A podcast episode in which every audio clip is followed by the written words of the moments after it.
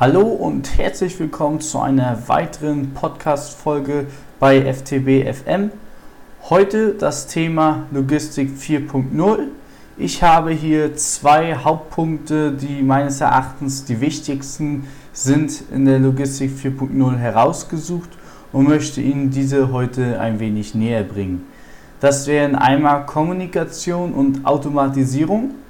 Bei der Kommunikation ist es wichtig, den Prozess zu vereinfachen und da eignen sich besonders Tools wie Skype oder Slack. Slack wird leider noch in vielen Unternehmen unterschätzt oder man kennt es gar nicht. Also das ist ein sehr mächtiges Werkzeug für interne Kommunikation sowie auch für die Kommunikation mit Lieferanten oder Kunden, weil man hier Chatrooms anlegen kann und somit wirklich viel schneller in Kontakt treten kann als durch E-Mail weil das ist hier ganz wichtig, um schnell und flexibel reagieren zu können, was auch mit dem Just-in-Time-Konzept zusammenpasst, dass das alles wirklich optimal funktionieren kann. Im nächsten Schritt sollte man hier nun auf eigene Apps zusteuern, weil hier nochmal der Vorteil ist, über eigene Apps bzw. eigene Chat-Systeme Formulare ausfüllen zu können, die man wieder gleich in den Logistikprozess einbinden kann. Hier eignet sich besonders entweder bei kleineren Unternehmen, dass sich einzelne Mitarbeiter diese Programmierfähigkeiten aneignen oder sobald man ein wenig Budget hat, sich eine, an eine IT-Agentur zu wenden oder auch IT-Fachkräfte einzustellen. Der zweite Punkt, der jetzt ganz wichtig ist, ist die Automatisierung. Hier muss man zuerst das Lieferkonzept des Just-in-Times äh, verstehen. Dazu habe ich ja bereits eine Podcast-Folge gemacht.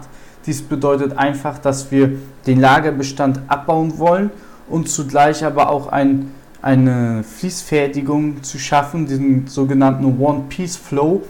Und das besagt ausdrücklich, dass man Arbeiten eliminieren soll, die nicht wertschöpfend sind. Und da spielt Logistik eine Rolle, also alles, was Transport, Wartezeiten sind, das ist nicht wertschöpfend, aber zum Beispiel Logistik, es ist nun mal notwendig und alles, was notwendig ist, aber nicht wertschöpfend, sollten wir weitestgehend automatisieren. Das klingt zum Anfang sehr hart, also wir sollten Arbeitskräfte wirklich einsparen. Das heißt jetzt nicht, dass man die sofort kündigen sollte, aber versuchen so einzusetzen, dass diese wertschöpfende Arbeit verrichten kann. Ein weiterer Trend in der Logistik 4.0, die meines Erachtens das Ganze sehr stark verändern wird, sind selbstfahrende Autos mit der KI-Unterstützung, weil gerade was das Just-in-Time-Konzept anbelangt, haben viele ja dieses Sicherheitsdenken. Selbst wenn man dieses System verstanden hat, hat man aufgrund des Sicherheitsdenkens immer noch einen gewissen Lagerbestand und den wollen wir ja vermeiden und aus Angst vor Staus oder Lieferengpässen hat man dann meist diesen Lagerbestand. Durch selbstfahrende Autos wird dies ja dadurch kein Thema mehr sein, da selbstfahrende Autos untereinander kommunizieren können, entweder auf Ausweichrouten gehen oder bei hoher Verkehrsdichte wird die Geschwindigkeit dementsprechend angepasst, dass sie diesen Engpass überwinden können. Ja, ich hatte es ja auch in anderen Folgen schon mal angedeutet. Der zweite wichtige Punkt bei der Automatisierung sind AFID-Tags.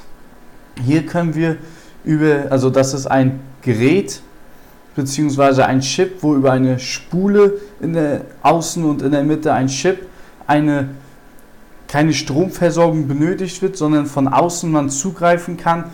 Und somit kann man natürlich Fertigungsaufträge speichern, sowohl nur in digitaler Form, die man schnell auslesen kann, zu den einzelnen Fertigungsinseln bringen kann. Genauso aber auch kann man diese AFIDs auslesen, die sofort eine Anbindung an die SPS finden, um ein, denn einen internen Prozess in Gang setzen zu können. Also, ich fasse diese Folge nochmal kurz zusammen. Also meine Learnings für Sie ist zum einen, benutzen Sie Tools für den Kundenkontakt, weil dieser in der Regel einfach schneller als E-Mail ist. Ich empfehle Ihnen hier an dieser Stelle Skype oder Slack. Dann ist der zweite Schritt, auf eigene Apps hinzuarbeiten. Die Vorteile habe ich ja genannt, da man hier Formulare einbinden kann und desgleichen, was den Kundennutzen natürlich nochmal erhöhen kann. Und weil die Logistikarbeiten nicht zum wertschöpfenden Prozess gehören, diese aber trotzdem notwendig sind, gilt es hier, Arbeit einzusparen und diesen Prozess weitestgehend zu automatisieren. Also, ich hoffe, Ihnen hat diese Folge gefallen. Wenn sie Ihnen gef äh, gefallen hat, dann hinterlassen Sie auch bitte eine iTunes-Bewertung.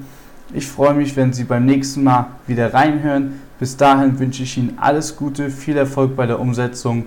Bis zum nächsten Mal. Ciao.